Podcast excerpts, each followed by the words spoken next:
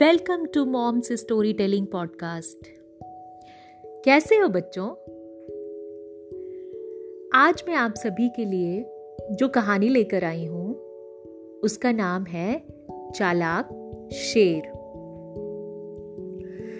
दूर कहीं पहाड़ियों पर एक छोटा सा गाँव था, जो चारों तरफ़ जंगल से घिरा हुआ था।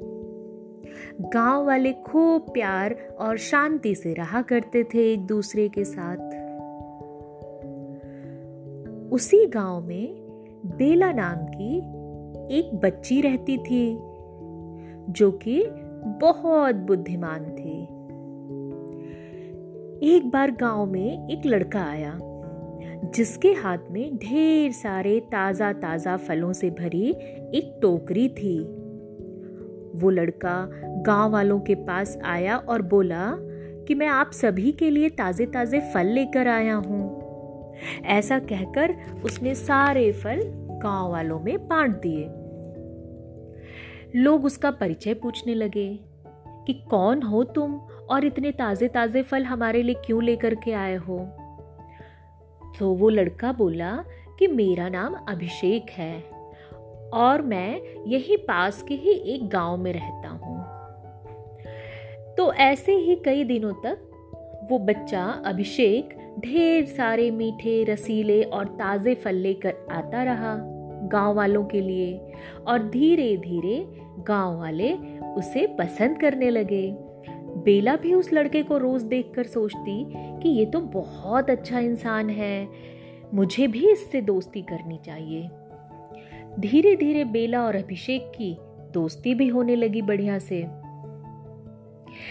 फिर एक दिन गाँव के एक बुज़ुर्ग थे तो वो कुछ लोगों से बातें कर रहे थे।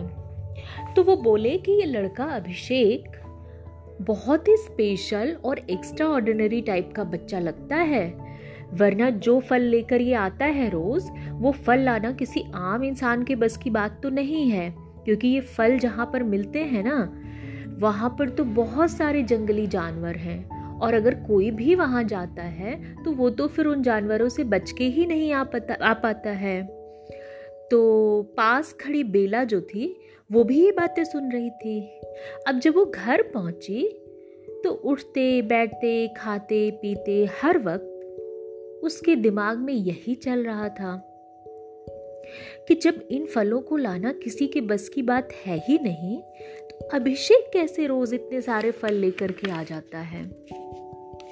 यही सोचकर उसने अभिषेक का पीछा करने की सोची। तो अगले दिन क्या हुआ कि जब अभिषेक गाँव वालों से मिलकर वापस जाने लगा शाम को तो बेला ने भी अपने ऊपर एक काली सी शॉल लपेट ली और अभिषेक के पीछे पीछे चल दी। जंगलों में आगे आगे अभिषेक जा रहा था और बेला चुपके चुपके से उसके पीछे पीछे चली जा रही थी छुपते छुपाते। जंगल में कुछ दूर अंदर जाकर अभिषेक रुक गया। तो बेला डर के मारे पेड़ के पीछे छुप गई कि कहीं अभिषेक को पता न चल जाए कि मैं उसका पीछा कर रही हूँ।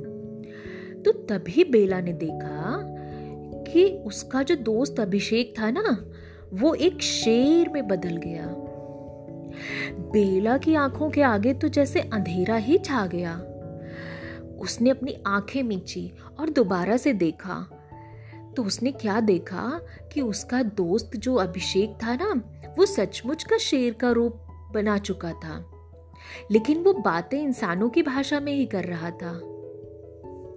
तो उसने क्या किया मतलब अभिषेक ने शेर का रूप धरा हुआ था, लेकिन फिर उसने एक इंसान की आवाज़ में ही सारे जानवरों को अपने पास बुलाया और बोला उनसे, प्यारे जानवरों, तुम सभी फटाफट जाओ और वो स्वादिष्ट और रसीले फल तोड़ कर ले आओ।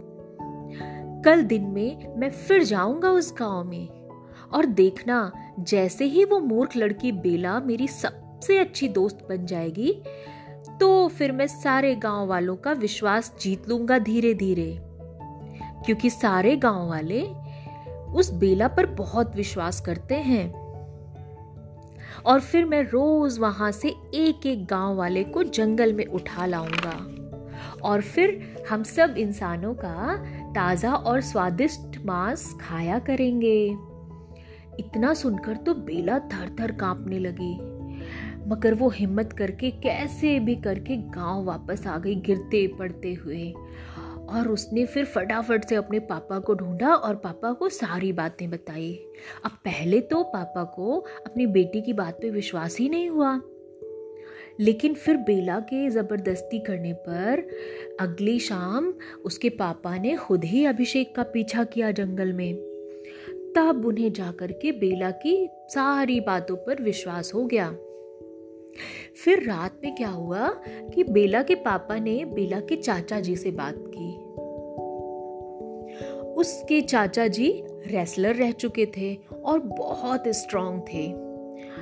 उनकी आवाज़ भी खूब भारी, भरकम और दमदार सी थी। तो तीनों ने मिलकर एक प्लान बनाया। तीनों मतलब बेला बेला के पिताजी और उसके चाचा जी ने मिलकर के एक प्लान बनाया। और प्लान के मुताबिक तीनों लोग मिलकर के एक साथ आधी रात को जंगल की ओर चल पड़े। बेला के चाचा ने कंबल ओढ़ लिया। ऊपर से नीचे तक वो पूरा ढके हुए थे कंबल से। बस आँखों और नाक के पास हल्का सा कट कर रखा था ताकि वो रास्ता देख सके और सांस ले सके आराम से। फिर बेला के पापा उनके कंधे पर बैठ गए और उन्होंने भी एक कंबल से खुद को ढक लिया। अब बेला ने दो बड़ी लकड़ियाँ ली हाथ में और वो अपने पापा के कंधे पर बैठ गई। उसने भी खुद को कंबल से ढक रखा था और दोनों लकड़ियों को कुछ ऐसे पकड़ रखा था कि दिखने में एक भयानक मॉन्स्टर के सींगों जैसी लग रही थी वो लकड़ियाँ। अब पूरी की पूरी आकृति तो जैसे लग रही थी कितना डरावना सा मॉन्स्टर हो, और उसकी बड़ी बड़ी सी दो सिंगे हो। अब क्या हुआ कि वो निकल पड़े जंगल की ओर। जाते जाते वो शेर की मांद की तरफ़ बढ़े। शेर की मांद मतलब जिसमें कि अभिषेक शेर बन के आराम कर रहा था। और जा करके उसके गुफा के पास वो खड़े हो गए। अब चाचा जी ने खूब कड़क सी आवाज़ लगाई, ढोंगी शेर, बाहर निकलो, आज मैं तुम्हें खा जाऊँगा। अभिषेक जो कि शेर के रूप में अपनी गुफा में सो रहा था, उसने जब अजीब सी आवाज़ सुनी तो बाहर निकल कर आया।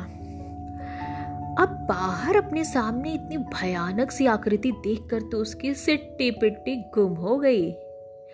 फिर भी डरते डरते उसने पूछा, कौन हो तुम?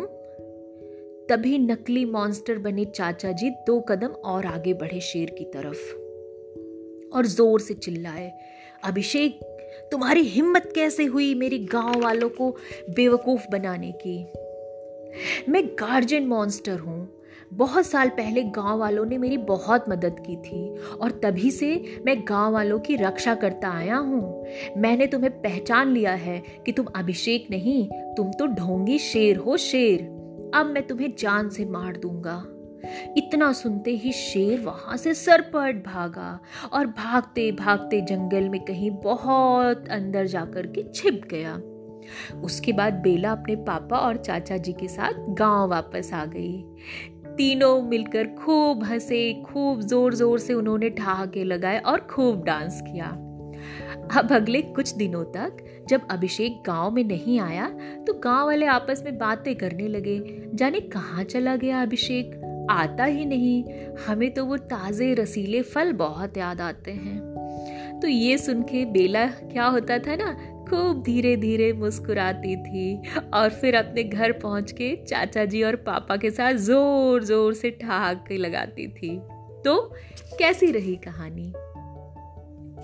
अब मैं आप सभी से विदा लेती हूँ। कल फिर आऊँगी एक नई कहानी लेकर के। तब तक बाय बाय